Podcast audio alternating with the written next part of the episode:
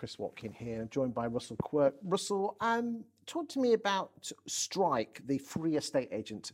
Um, is it a sensible approach to, to marketing an estate agency? Talk to me.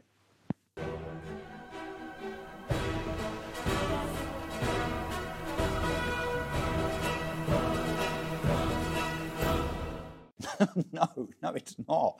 Look, it, it, it's one thing. Look, people will shout hypocrite at me, but look, we're, we're a long time on for when I started eMoov, 2009. So we're 13 years on, right? And as I've said in a previous video, you know, there's a lot of learnings and experiences, a lot of water under the bridge since then. Um, it, it's one thing trying to commoditize the estate agency sector, which the online guys did. Um, and, and I'll be really clear, it was all about a check, by the way. People realise that, right? It wasn't that it was my religion to try and talk fees down. It was about building a business and either selling it or listing it so that I got a check for the benefit of my legacy, my wife and kids, right? I'm, I'm completely unashamed about that. And it would be the same for anybody else, really, that starts a business. It's about that, right? It's about Yeah. the ka-ching. Um, so, so you know, I was this this passionate advocate of uh, democratizing estate agency and making it cheaper. That didn't work and won't work, as we talked about in another video. But it's one thing bringing fees down to a level that you believe are more manageable and attractive to consumers big difference between that and going free. Now, there, there are a couple of big problems with being free. One is that, of course, financially, it's not sustainable or viable. And I think, look, if we're talking about Strike in particular, and, and why they changed their name from HouseSimple to Strike, I don't know. I mean, Strike to me has all sorts of kind of Arthur Scargill, horrible negative connotations. I think it's a terrible, terrible brand name. Um, you know, something you can really kind of, you know, mock. I think if um, if, if if I were if I were given such leeway. But anyway, let's not go there. Um, now, you know, so so it's if you look at their accounts, I think they lost again. What did they lose? Another three or four million quid last year. The, the, the business is not sustainable from a profitability perspective.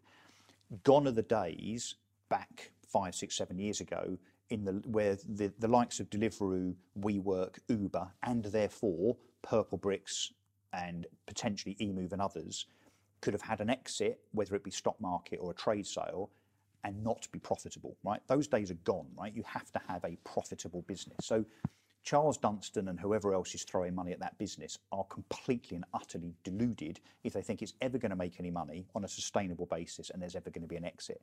So, so there's a sustainability, there's a viability issue. But the other issue is, you know, we talked in another video about online agents and uh, their market share. What you don't do, if I'm right, and who knows, I perhaps might not be, but if I'm right that customers view something that's too cheap with suspicion, guess what they view with even more suspicion? Something that's free. Is anything free in this world? Well, that's the implication, isn't it? That you're coming to get me with something. And of course, with Strike, they've been very clear. The model is uh, let's let's earn money from conveyancing and mortgage referrals. Well, I, unless you're telling people that they have to have the mortgage and the conveyancing through you as a business, which of course is illegal, then you're not really in control of that. You can be good at selling, but I suspect their conversion rate is something between 10 and 20 percent. So it, it won't be won't be great, and I don't think it will be enough to make that business ever profitable, particularly at scale, particularly when they're spending money on TV and Google ads and so on. So I, I, I think it's a ridiculous model, a ridiculous proposition, and actually, and look, I can't believe I'm saying this, but again, with the benefit of hindsight, it demeans the estate agency sector. It demeans estate agents because one thing being a thousand pounds up front, eMoov, uh, you know, House Network, Purple Bricks, it's quite another to say that their service isn't worth anything. That's what they're saying to the consumer. Our service is worth sod all, so therefore we're free. The other problem they're going to have, Chris, is, and I hope they realise this, is that the government for the last two years have been talking about banning referral fees. So if you sit on the home buying and selling group like I do, that conversation is had by government, the old MHCLG, the Department for Levelling Up as it is now.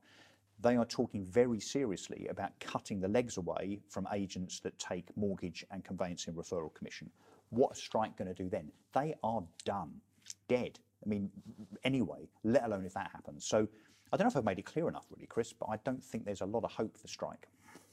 Sam, if you are watching this and you want uh, the reply back to to Russell, uh, give me a shout, and um, I'd love to sit on the Watkin's sofa and, and give you a right to reply. Thank you for your time today. My pleasure.